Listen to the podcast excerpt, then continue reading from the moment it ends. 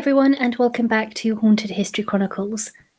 Before we introduce today's podcast or guest, if you like this podcast, please consider leaving a review. It costs nothing, but it helps share news of the podcast and guests I feature with others interested within the paranormal. It's a simple and easy way to help the podcast continue to grow and be a space for people to chat and come together. If you haven't already found us on the Haunted History Chronicles website, Instagram, Facebook, or Twitter, you can find links to all social media pages in any of the notes for an episode. Come and join us to get involved and gain access to additional blogs, news, and updates. And now, let's get started introducing today's episode.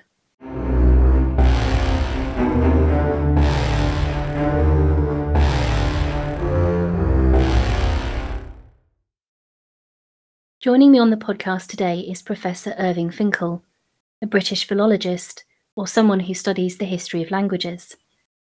Professor Finkel is also an Assyriologist, someone who specialises in the archaeological, historical, cultural, and linguistic study of Assyria and the rest of ancient Mesopotamia. He is the assistant keeper of ancient Mesopotamian script, languages, and cultures in the Department of the Middle East in the British Museum, where he specialises in cuneiform inscriptions on tablets of clay from ancient Mesopotamia. In his book, The First Ghosts, a rich history of ancient ghosts and ghost stories from the British Museum curator, Irving Finkel has embarked upon an ancient ghost hunt, scouring these tablets to unlock the secrets of the Sumerians, Babylonians, and Assyrians to breathe new life into the first ghost stories ever written. In The First Ghosts, he uncovers an extraordinarily rich seam of ancient spirit wisdom which has remained hidden for nearly 4,000 years, covering practical details of how to live with ghosts, how to get rid of them and bring them back, and how to avoid becoming one, as well as exploring more philosophical questions. What are ghosts? Why does the idea of them remain so powerful despite the lack of concrete evidence? And what do they tell us about being human? There are few things more in common across cultures than the belief in ghosts. Ghosts inhabit something of the very essence of what it is to be human. Whether we personally believe or not, we are all aware of ghosts and the rich mythologies and rituals surrounding them. They have inspired, fascinated, and frightened us for centuries. Yet most of us are only familiar with the vengeful apparitions of Shakespeare, or the ghostly spectres haunting the pages of 19th century Gothic literature. But their origins are much, much older as we're about to discover as we chat with Irving.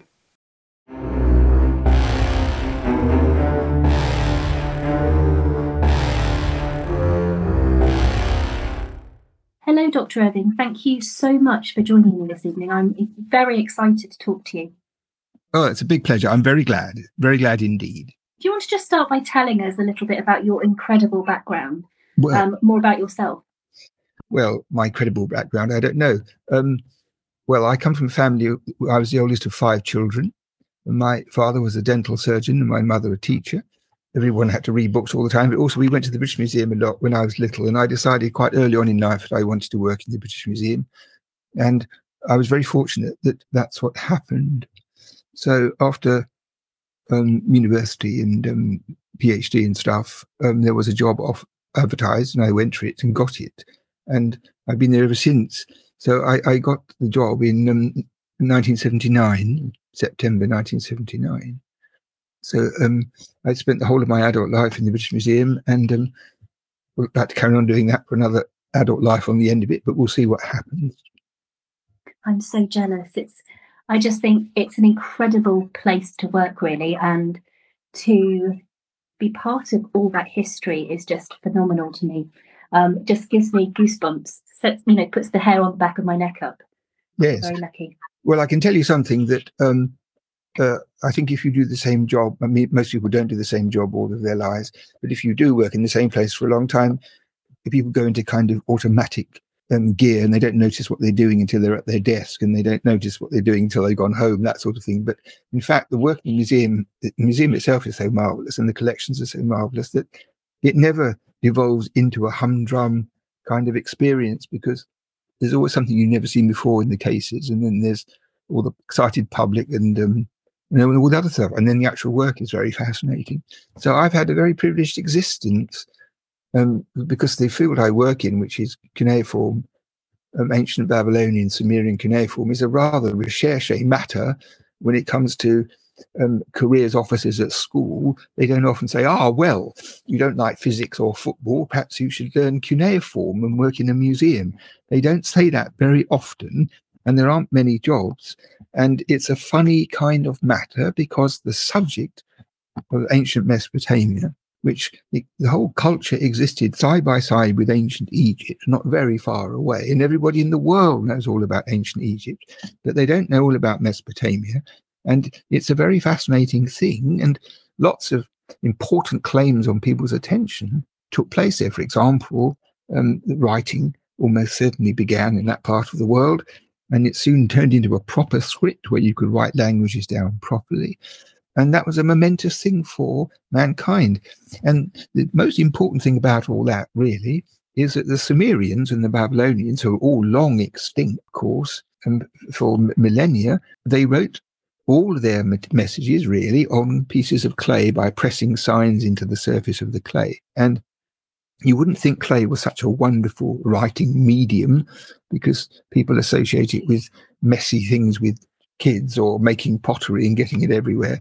And um, in fact, it was a special kind of excellent clay. And the upshot of it was that when they'd written on um, on these tablets, written the messages down, spelled them out in their signs, pressed into the clay, and they last forever. So in the ground, there are many, many, many thousands of inscriptions um, which have come up from the ground, but untold numbers which must still be there. Because when people wrote these tablets, if they got buried accidentally or deliberately, um, whatever happened to them in the past, they got covered up and things, they're still there to be rescued and to be read, unless somebody deliberately destroyed them. So we have profusion of documents, and they're all about daily life and state life at the same time, because we have things to do with the court, um, things to do with army and diplomatic stuff and diplomatic marriages and politics and all that. And then we have things to do with the religion, temples and the temple libraries and the rituals that the priests carried out, sometimes um, regularly, sometimes once a year, things of that kind.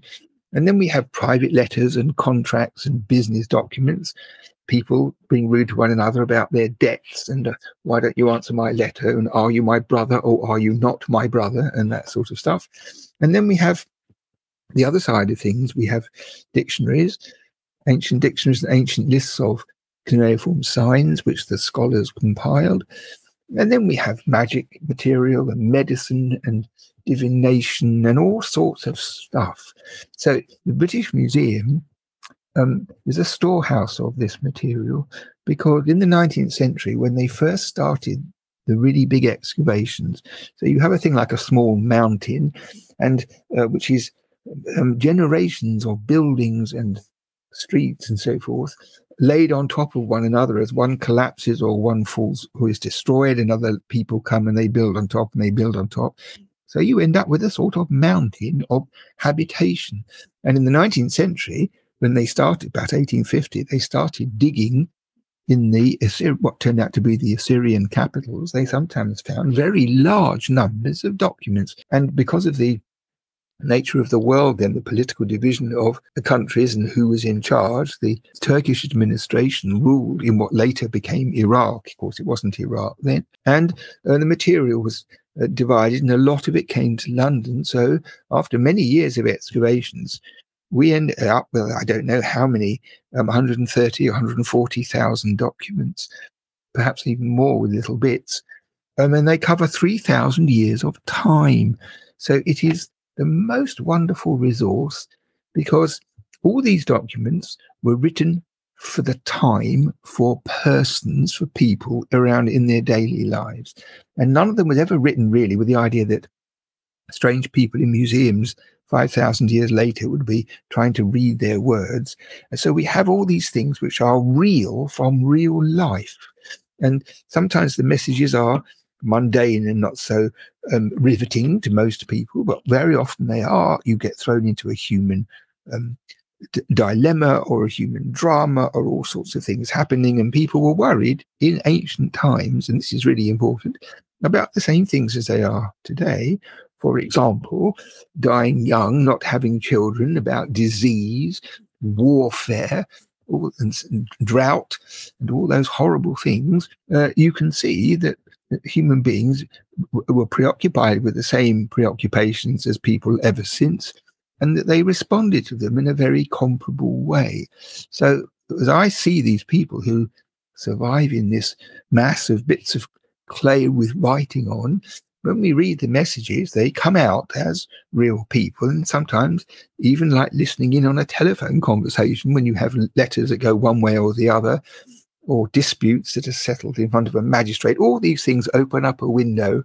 And the upshot of it is that it's a miraculous matter that we have all this written material which gives us such a rounded and um, informative picture of the world all that time ago because the writing disappeared by about the first century AD, went un- into obscurity, was replaced by other writing, other religions, other nations, and so forth, with the march of time, of course.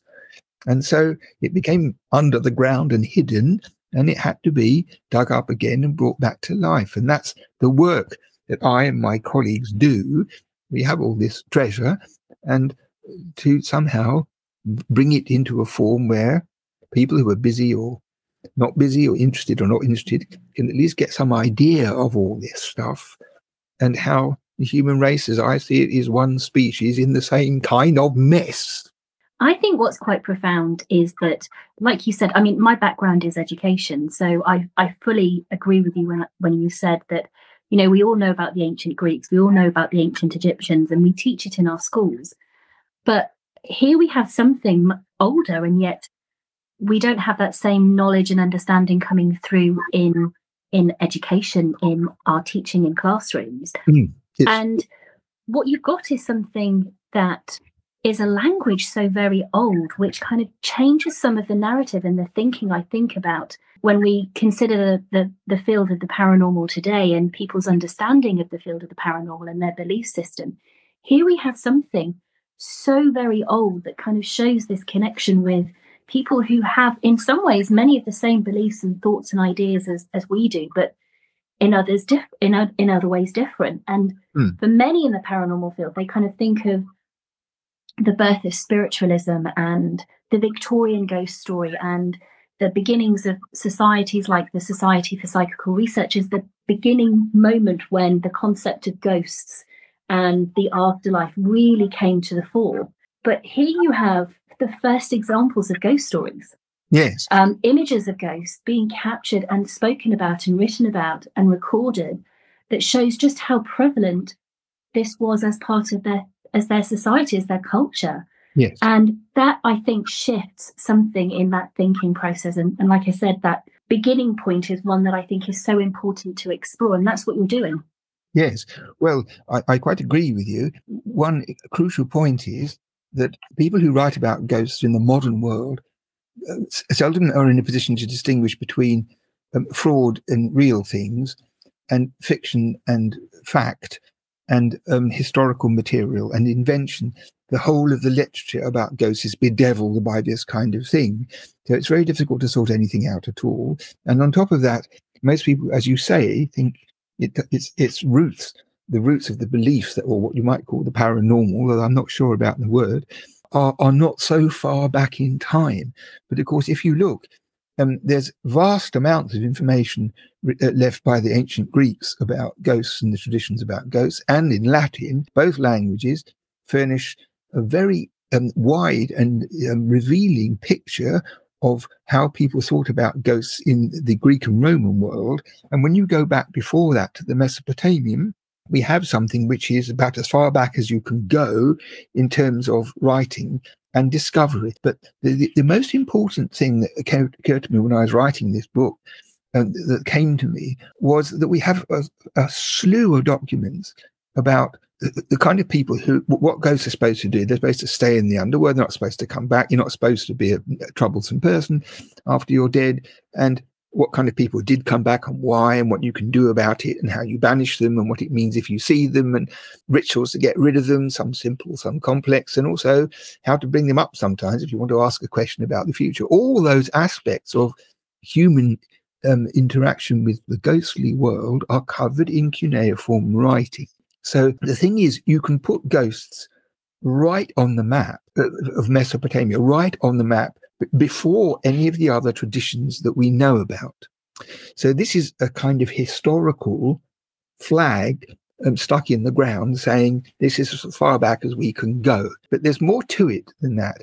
And it, the issue devolves out of your point about the paranormal, because normal and paranormal are, of course, modern term terms, and they are to some extent critical and cold and rather imprecise because there's nobody I know who can define for a minute what the word normal means. It's a very difficult conundrum. But the point about ghosts is this there was a basic belief that the dead went down to the underworld and that's where they were.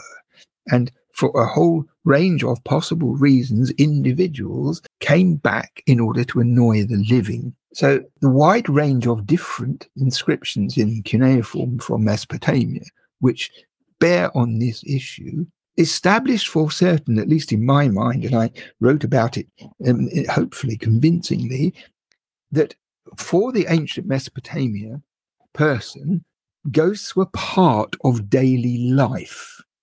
And this, I think, is very significant because in the modern world, people either believe in ghosts or they don't believe in ghosts or they just don't know. There are three there are three categories of modern response to ghosts. And um, in mesopotamia ancient mesopotamia before the time of jesus back 2000 bc that kind of time there was no issue about whether somebody believed in ghosts or didn't. And if someone said to their their neighbor i saw my auntie yesterday and w- walking down the corridor into the bedroom. I couldn't believe my eyes, you know. And the, the neighbour didn't say, "Oh, come on, don't tell me you believe in ghosts." I mean, for goodness sake, a woman of your age, that's ridiculous.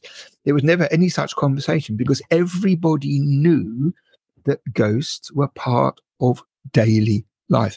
And I think this is a very significant matter which has not been clarified in earlier writing about the subject because they never started from this perspective. And if you make the assumption, which I strongly do, that this is true, that for everybody involved, ghosts were, were absolutely normal, in other words, they weren't paranormal, you have to explain the difference or what happened between what I consider to be the default position, which is that human beings do believe in ghosts, and then what happened to it. So the default position is ghosts live in, in, in, the world that we know, and that's part of it, and you have to put up with it and deal with it. That's the that's the basic position. And the, then what happened is that you have in the world, you have the advent of religion, and especially monotheistic religion with one God.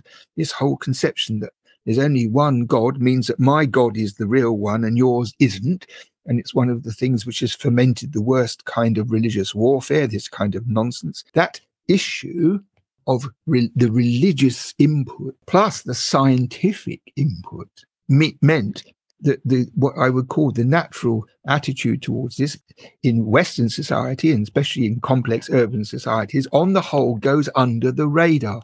People don't talk about it because everybody else they think will laugh at them and mock them. So the, the the pressure of these other things, people in clerical garb and people in white coats, on the whole, had had the effect of suppressing this matter. But there are many, many parts of the world you can go to where the same issue exists. You go into, should we say, a, a small village miles from anywhere, in country X, it doesn't matter which, and you sit down under a tree and speak to a grandmother. So I'm interested, Tema, do you believe in ghosts? This grandmother will say to you, well, what kind of question is that? Do you want to hear about all the ghosts I've seen? And you might be there for two days because people in many parts of the world still preserve what I regard to be as the kind of natural human attitude towards the whole matter. Now, this is nothing to do with whether ghosts exist or not technically, or whether people see them or not technically. Because all that interests me is what the historical um, view in writing has been by human beings about the matter of ghosts. That is the most important thing to me. And all the other side issues, whether you can prove things, whether you can't, and all that, I'm not very interested in it because it, the, the, I, I don't think it's very helpful. And the other thing is, when you write a book about ghosts, if you ever do this, you meet a lot of people who when they know this, um, t- talk to you about it and ask questions about it. And I've met a lot of people who have told me that they they saw a ghost when they were a kid, or their auntie told them they saw a ghost, and and there's, there's absolutely no reason on all other sides to do with this person to believe for a moment that they are deluded or that they are making up or lying because I some people have told me things that happened to them which make the hair stand up on the back of your neck just as much as walking through the British Museum galleries. Sometimes very extraordinary things, and people who uh, for example, a lady of about 75 told me something that happened in her family when she was a teenager. She'd never talked about it since, but she went to my lecture and she came up afterwards and said, I think I ought to tell you this. I've never told anybody else. And the way she was talking about it, I could quite believe She'd never told anybody else, and certainly not a thing at dinner parties or anything. And she told me this story, which was very compelling. And I couldn't believe for a moment that the right ex- explanation was that she was deluded. She thought she saw, but she didn't. It was a trick of the light. It was all this kind of stuff that people say. So I'm I I feel that the overwhelming testimony in writing and in tradition um, for this as a feature of the universe is so strong that I'm not in a position to say that it's nonsense, and I'm very sympathetic to it. And when I wrote the first Ghosts book, I just wanted to get, as I said, the flag pointed that ghosts were not invented in Germany in the 16th century AD, but they're a very, very ancient thing that go back to the beginnings that we can see and therefore they need to be considered as a human phenomenon, not as a German social matter or an English social matter or something to do with the Victoria. That is a basic human matter, which I think is, goes back to the beginning of the species, even. I think what you just said echoes precisely what I think um, that the, you know just that those words a human matter. This is this is us. This is this is who we are. And it's the evolution of that thought process and,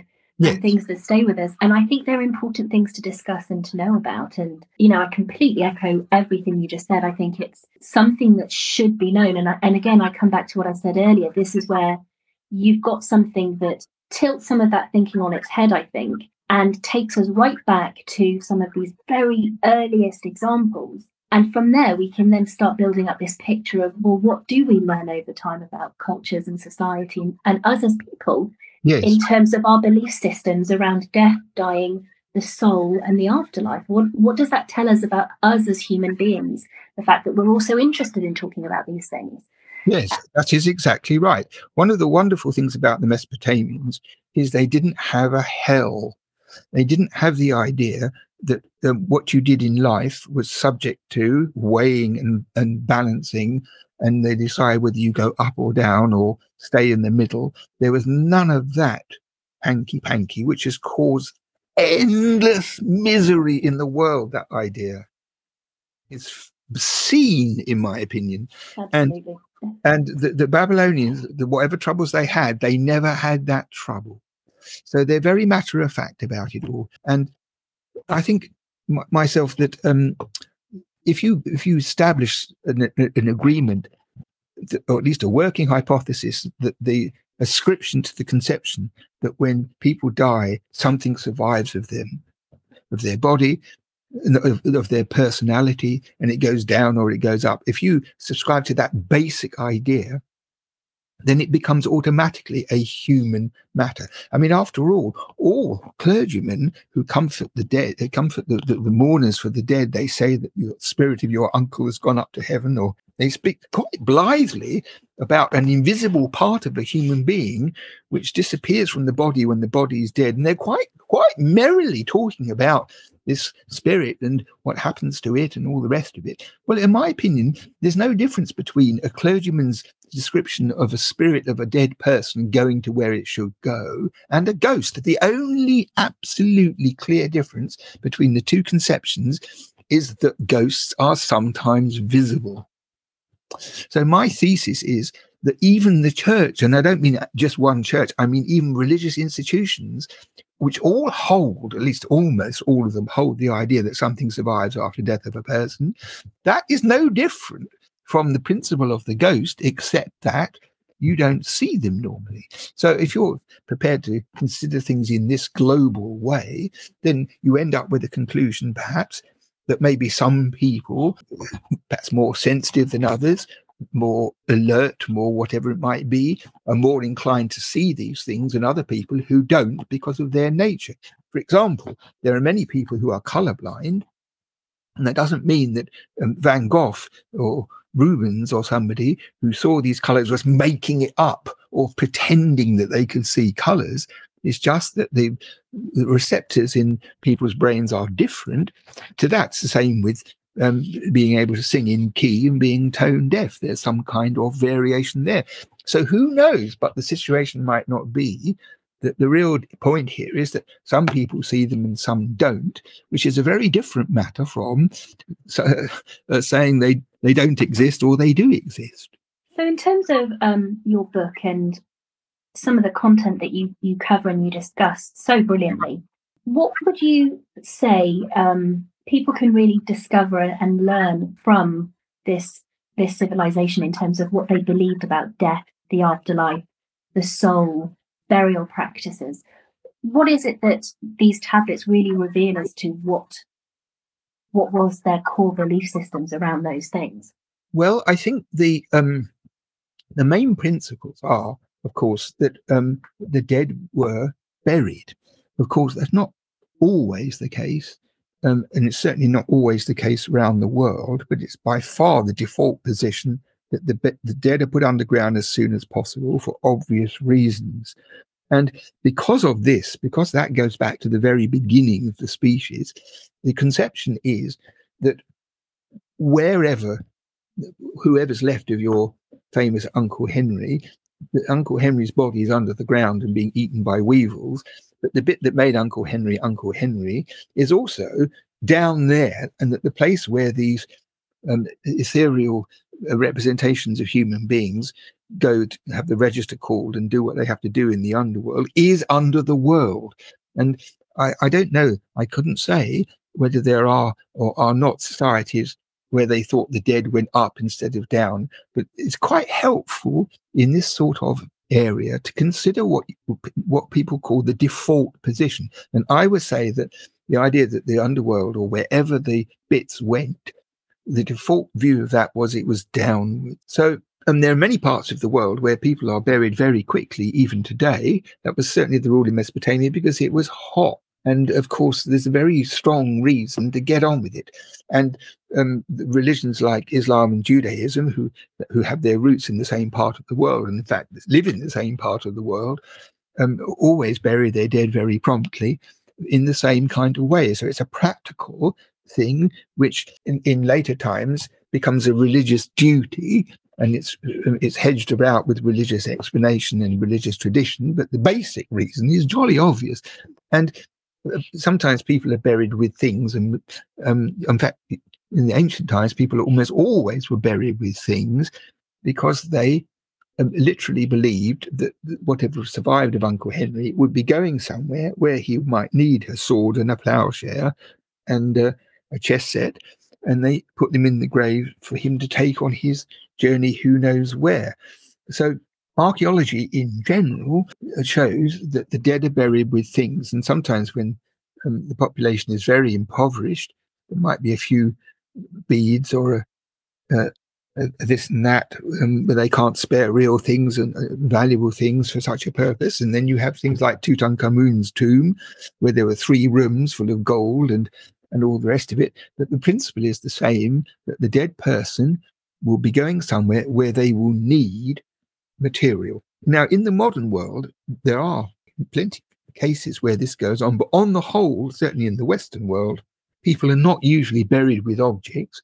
And if they are, it is sometimes um, something of which they were very fond um, and people thought they could hardly be without them, or a piece of jewelry, or something of the kind, which nobody would want to wear afterwards because it was I don't know what.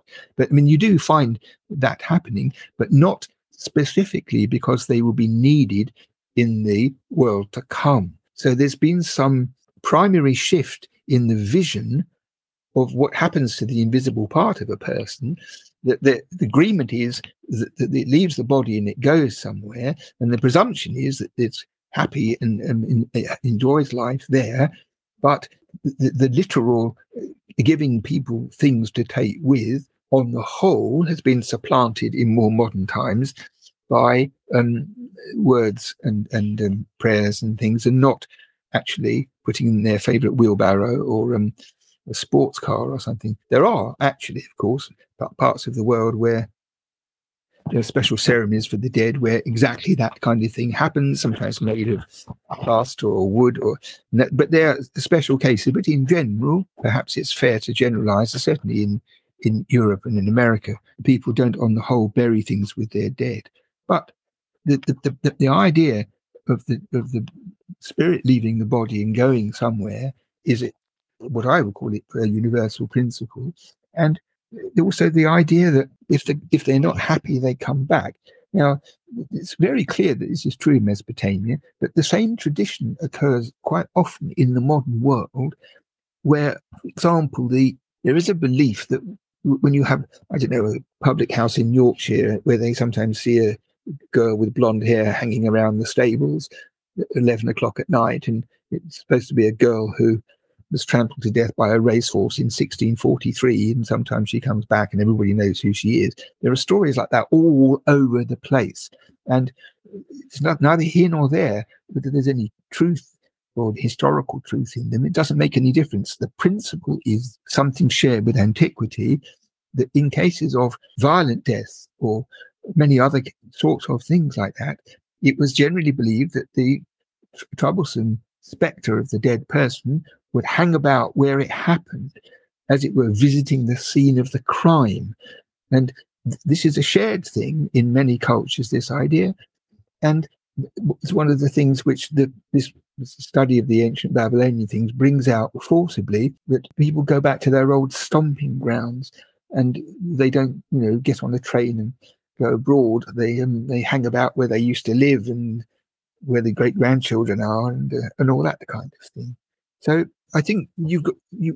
The way I see it is that the, the, the stronger um, historical religions, which have very many traditions and belief details um, as their apparatus and their trappings, overlay the simple thing about burial and why people are buried and what they think happens to the person inside, which is at root very similar with all sorts of other stuff so that outwardly they look different and they ring in a different tune. But I don't see it that way. I think the essence of it is it's it's all to do with a universal matter, and it's it's rather endearing in, in a sense. If you if you wear a white coat and look at this stuff down a sympathetic microscope as being the human behavior.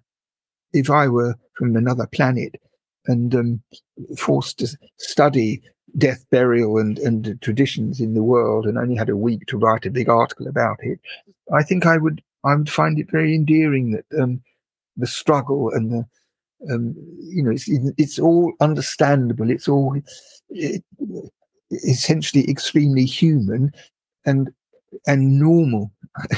it seems to me. So I'm not sure about the paranormal. What what, what that really means um, it's it's very confusing. Once I um, gave a lecture in the Psychic Society that you mentioned before, as having they have a marvelous library and all sorts of materials there. And when I started writing this book, I went and gave a talk, and my the, the, the gist of my argument was that ghosts are recorded and discussed over such a wide period of history and such a wide period of geography that the testimony is overwhelming and that I didn't really see how anybody um, who thought they were a scientist could possibly deny that this was something to be reckoned with. And I thought it was something to be reckoned with, and this and this and this, and talking like that about it. And when I was finished, um, the chairman stood up and said, Well, thank you very much for the um, lecture. It's very interesting. He said, Of course, um, there was no need for you to argue so forcibly about um, about the existence of ghosts um, in this room because we've all seen lots of them and we are entirely in agreement with you. Preaching to the to the converted. in a classic way. And I thought that was marvelous. I, I really thought it was marvelous. So, I mean, there are ghosts in the British Museum, and lots of people have seen them. I've never seen them. It's jolly annoying to me. I have always wanted to see one. And I think, quite frankly, I deserve it now, having stood up for them and um, written about them. I think it's about time some ghost, not necessarily a Babylonian, it could be quite different sort of ghost, might come and um, tap me on the shoulder one night and said, um, "Well, we like your book. We read it. Um, good man or or something frightening. It would be lovely. That would be incredible, wouldn't it? the trouble is nobody would believe me. See, at the moment I I skirt round these issues, and when I've been to literary festivals and talked about this book from lots of different angles, and usually someone says, "I have to ask you, this: do you believe in ghosts?" And um, I always answer by saying, "Well, I know a lot of people who do." or something like that, and not committing myself. But I, I, I find that it's very difficult to, for me, having dipped into this subject. I mean, it's a lifetime and more of reading because there's so much uh, extraordinary stuff, and it's not just um, novels and Hollywood rubbish, but um, anthropologists, for example, who travel in lots of different places, missionaries and um, scholars who were posted in parts of the world and lived there for years and wrote dictionaries and wrote about customs and marriage customs and wrote all those things. And they didn't write about them as imperialist uh, um, monsters. They wrote out about a sympathy with them because they lived there and they saw their lives and they learned their languages. And sometimes, for the first time ever, they gave them an alphabet to write down their own scriptures or the Christian scriptures. I mean, all that. And those sorts of people, very often in their anthropological works, have a chapter on on this kind of thing. And um, and I talk to so many different sorts of people that really I find it very difficult to be anything other than sympathetic to the whole idea. Well, I think it's normalizing the discussion, and I think it's something that you touched upon already. Um, here we have examples historically where talking about death and dying and what lay beyond was was normal part of everyday life and it's something that modern society i think tries to acknowledge it but it's not necessarily spoken about as openly and you know there may be reasons for that fear of what comes next or yeah. the introduction of science and the fact that we do try and stop things from happening but it's an it's an inevitability and so, therefore, it is part of who we are. It's part of our culture. It's part of our experiences.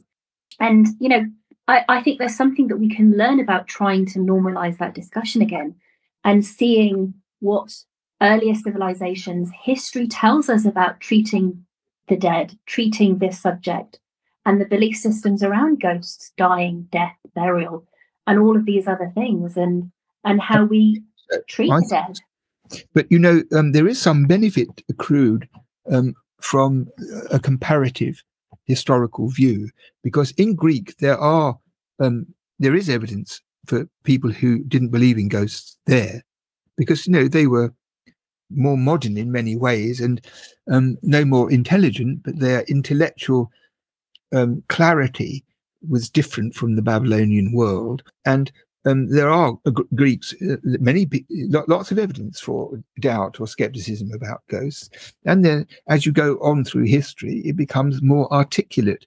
And of course, as I say, with with modern religion and modern science, it, it becomes something um, that people don't really come out with. They don't they don't talk about it. It's it's a very odd matter. So what I think what we really need is to have a what would be really good would be to get a, a collection made of um, of testimony, not not um, rubbishy things. I mean, it's, it's, quite easy to distinguish between rubbish and reality. And people say, well, you know, what you're going to do? Someone says this, do you believe them or not? But if you're going to do it, it's up to you to exercise a kind of discretion.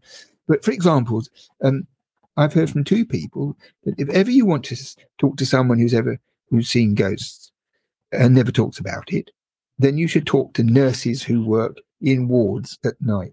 Because people who work in the night wards um, if you ask them, you get them in the right mode and ask them about ghosts, um, they will tell you that they see people walking through the wall looking for the drug cupboard and um, you know looking out of the window and and none of them bats an eyelid because lots and lots and lots and lots and lots of people have died in those wards lots of people have died in those wards and it's not that you have credulous nurses who, who, who get really nervous in case something happens.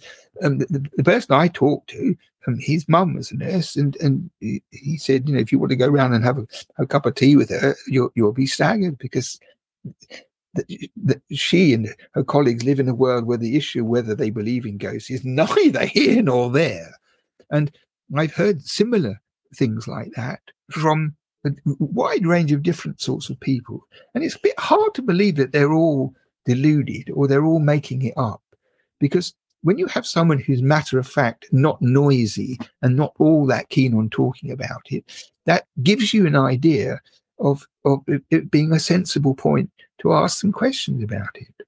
Absolutely. And again, coming back to this idea that it's not something that we're only experiencing now. There seems to be this very much shared historical you know feeling and belief system so again it's worth discussing it's worth looking at and exploring you know this journey and and and the experiences that people have had in all kinds of cultures all around the world yes since the very beginning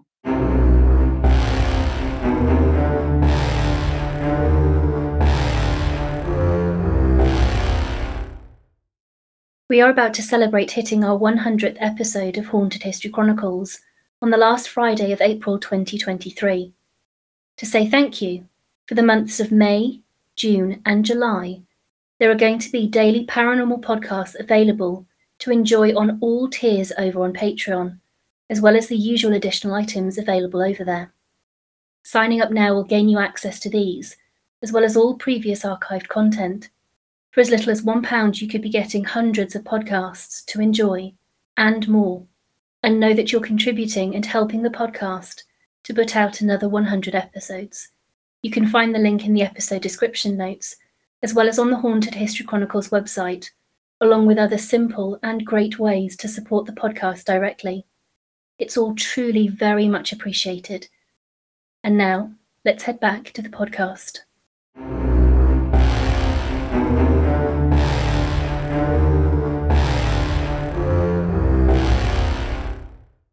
One thing that struck me about the book, about this book, um, following your earlier question, is if you have a, an individual who, for example, had an experience which was very traumatic to do with this matter, and when they had it, nobody believed them, and so they never told anybody else again, and they buried it in the back of their mind.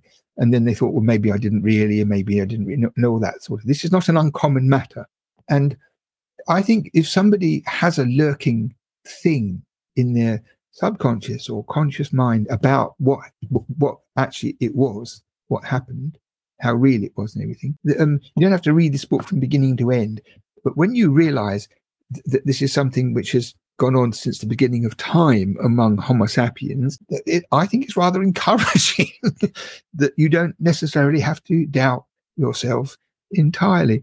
And so I mean, I don't believe I don't believe in um, all the possible uh, things that people can suggest to, to, to, rule out when someone says what happened, what they saw. There's about thirty things, you know, trick of the light and all that.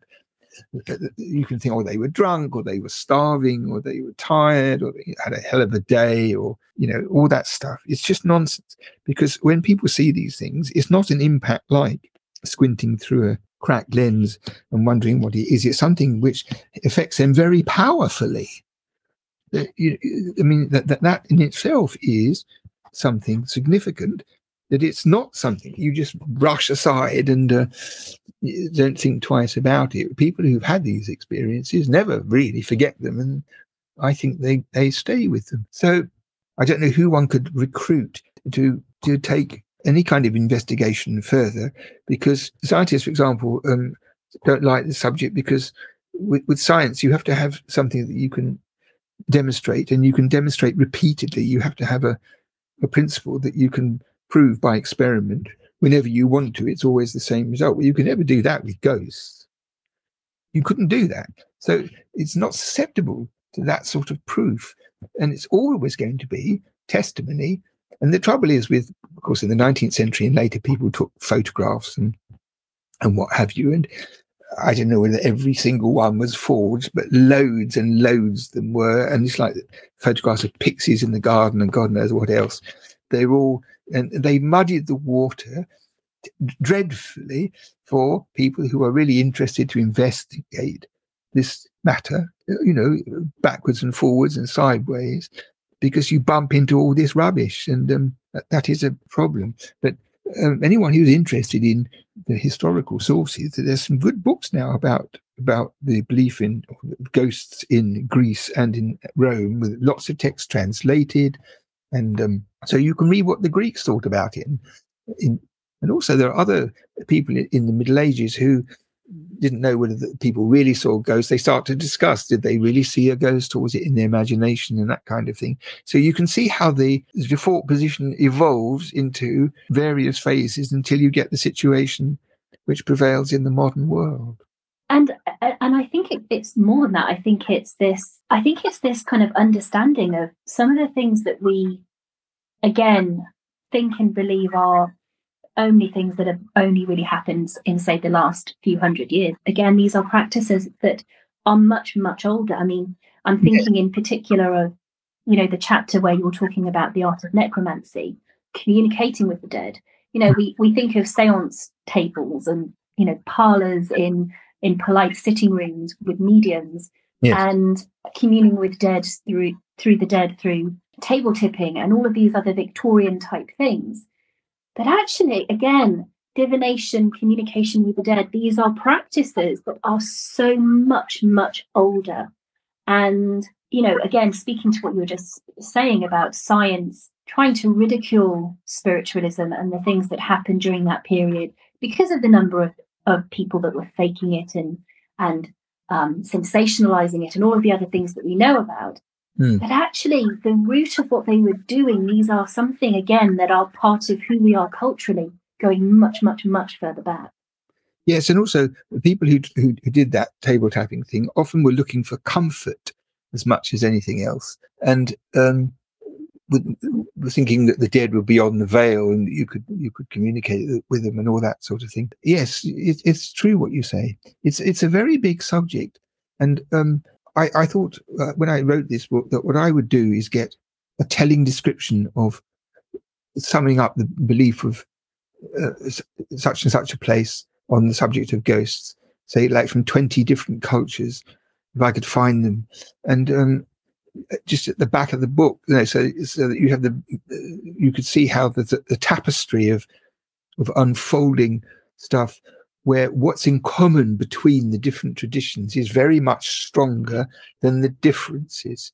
And this, I think, is one of the driving reasons why the study of antiquity, there are two reasons why the study of antiquity is terrifically important because the, the, the, the similarities between the races of, of, the human world and what they've done throughout their history and the way they've dealt with the great struggle of existence the parallels between them, the similarities are greater than the differences.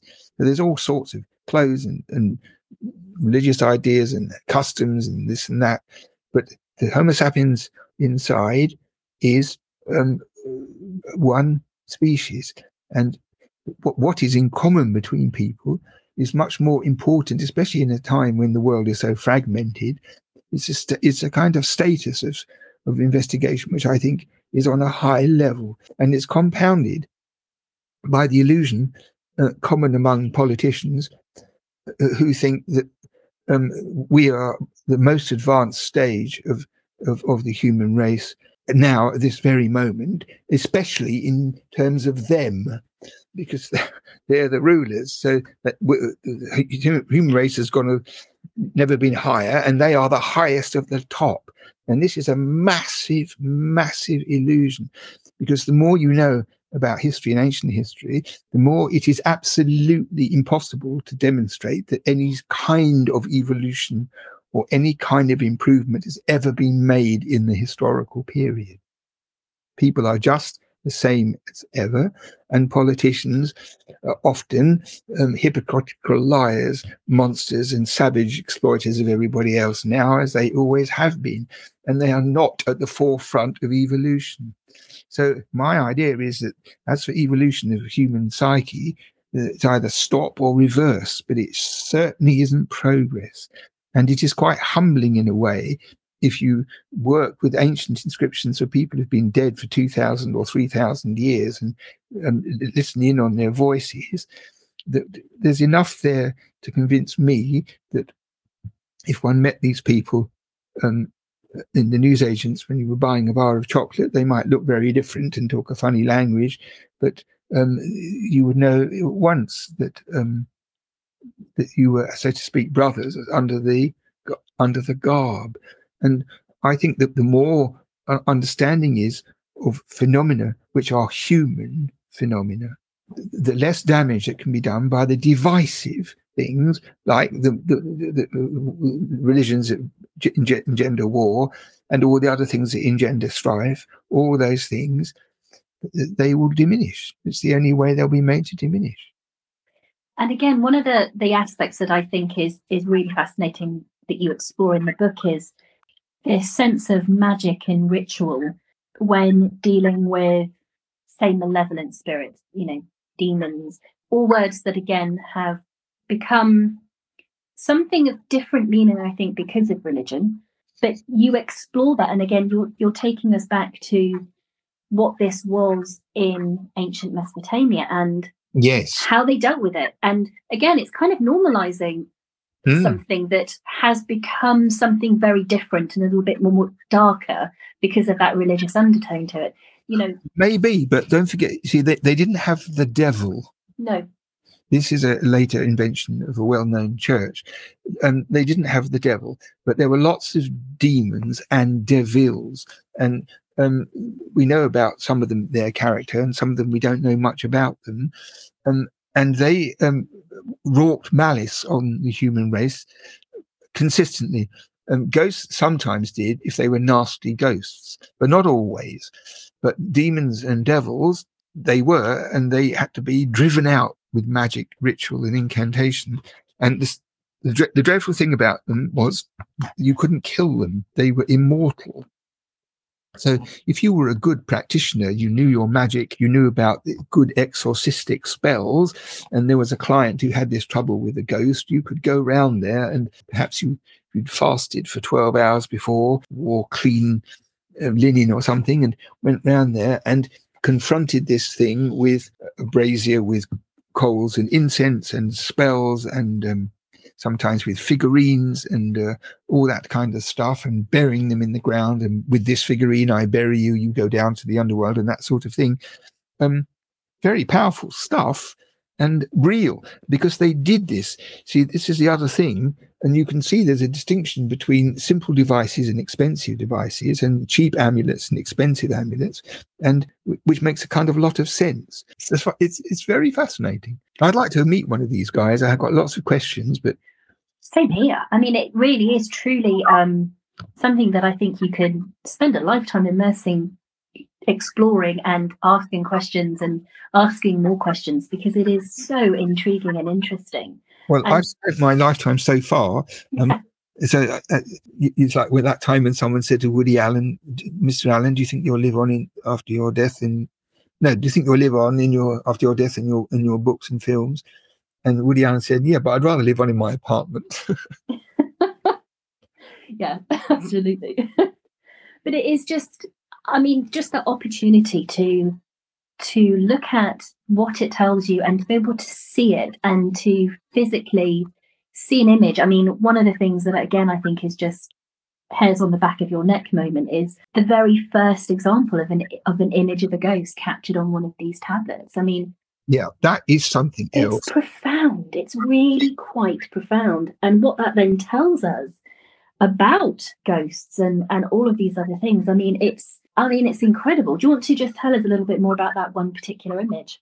well, yeah, I mean that is something. It's it's written in about 500 BC or something, and it, it belonged to an exorcist who was a specialist in getting rid of ghosts.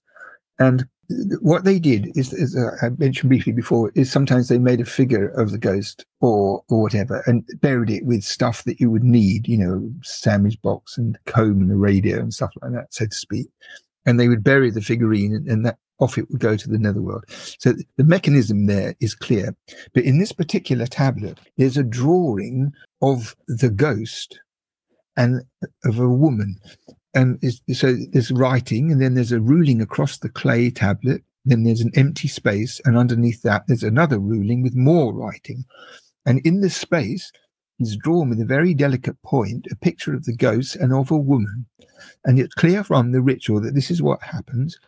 That in this case, the exorcist, I mean, what must have happened literally is that there's a there's a troublesome ghost in the family. That's obvious. So they try this, they try that, and then they call in a a proper practitioner. And I think this is how it must have worked, a bit like Sherlock Holmes. So the exorcist would say, okay, well, the first thing we have to do is to work out who this ghost is. Who might it be? And by interrogation, you can find out what time of day and whether, anybody actually saw it or, you know, and perhaps by analysis and by behavior, it will become clear that it was, for example, this great Uncle Henry so who's supposed to be in the underworld and been there for quite a long time. But the thing about Great Uncle Henry that everybody knew was that he always had to have a female partner. And so the, by discussion with the exorcist, he would establish this. So the conclusion would be that what we do is we make a little model of Uncle Henry and we make a model of a rather dishy lady. And what we do is we bury them in a hole at sunset with various bits and pieces, and she will take him down to the underworld, and they will live happily ever after. This is the proceeding, and it might make you smile to think they could believe this kind of stuff, but actually, it's it's not just a, a pretend belief. This was the analysis. He's back because of of this matter, so we'll give him someone like himself and they make these and the drawings are very very beautifully done the, the woman has a straight back She's striding forward with a close fitting cap, and she's holding in her right hand a piece of rope. And behind her is a tall, skinny bloke with a long beard, str- straggly looking fellow, who has his hands stretched out in front of him, tied together with the other end of the rope. So this is the most staggering drawing because this is it. She is leading him off to the underworld. And you have to make the the two images in this relationship tied like that so she will take him off to the underworld and stay there and the drawing is not just like a child's you know block caricature or something it's very beautifully done and both of the figures um, is very difficult to see until you see it i mean i, I had this tablet among my tablets to work on because I, I, went through the whole collection looking for ghost literature and I had this tablet because the other side is full of writing and very clear. So I knew it was an important source. And it was only when I got down to it and looked at it properly under the lamp, I suddenly saw these drawings. It was electrifying. So what we actually have is a, a drawing of a ghost by a person for a practical, realistic purpose. And I'm rather gratified to say that um, this tablet with this ghost is in the Guinness Book of Records as the world's oldest ghost picture.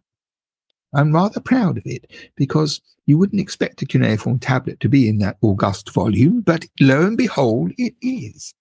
And it's absolutely fantastic thing. And it's, I mean, it's fantastic in itself as a as an as an artifact, but again, it's the association with something from before, you know, real people, real people, and um, the person who who who put that image there, yeah. but also the people it was connected with, who who had this need for it, who had this belief in it, and mm. it's just making those connections that I just think are the really profound thing. Mm. Um, because it is, it's connecting with our past it is connecting with their past. And also, there's another point that I think if you've got a professional in to do that, it's probably quite pricey. You know, I mean, they didn't have bank accounts and coinage, but uh, there was a silver base to economy and all sorts of things could be arranged. But I think if you've got someone to come in and do the whole lot, you know, purify the house and this, this, and this, uh, probably set you back quite a lot. So you wouldn't do it lightly. And I think the, the conclusion must be that it will be done when the ghost was really a pain in the neck, not just um, you know make you jump, but because also when they get really cross, if they're really fed up and they don't get their offerings and things, they start making people ill and uh, they can be really, really malicious. So I think this had got to the stage where somebody in the family said, look, okay, this is enough. Um, get the guy in. I'll pay for it. Something like that. I think it highlights the, the real need, the real urgency for it and, and the importance of it, the significance of it. And again, I think that comes back to what we've been saying throughout. This was something so rooted in their in their belief system that money wasn't a, a factor here. It was it was a need for it, and therefore it was done. And again, what does that reveal? What does that say? That it was just so much part of of experience, everyday life. It was it wasn't something shied away and ignored. Or, that some people uh, really believed in and others thought they were daft. I mean, that is the most important thing because you can you can state I can state that knowing that ghosts exist and they could be troublesome was familiar to the boot boy and the king in the palace and everybody in between. It was one of the things that everybody took for granted. I think it's such an important matter that it's worth stressing again. And, you know, I, I read all these texts and there was nothing that did in any way make me doubt or contradict this idea that it was part of their the way they saw the world and the way they saw life. And so, in other words, for them it was normal as opposed to paranormal.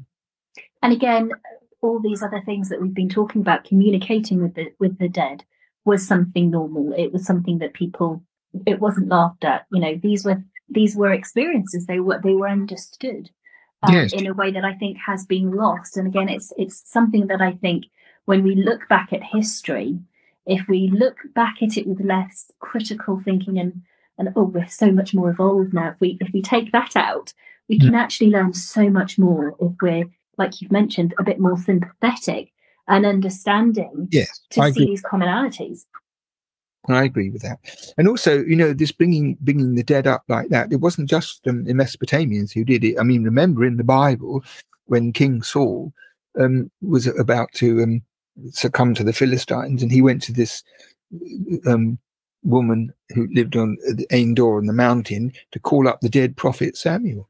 And she she does. She calls him up, and he comes up and talks to the king. I mean, that was necromancy pure and simple. And King Saul must have lived in about a thousand BC, something like that.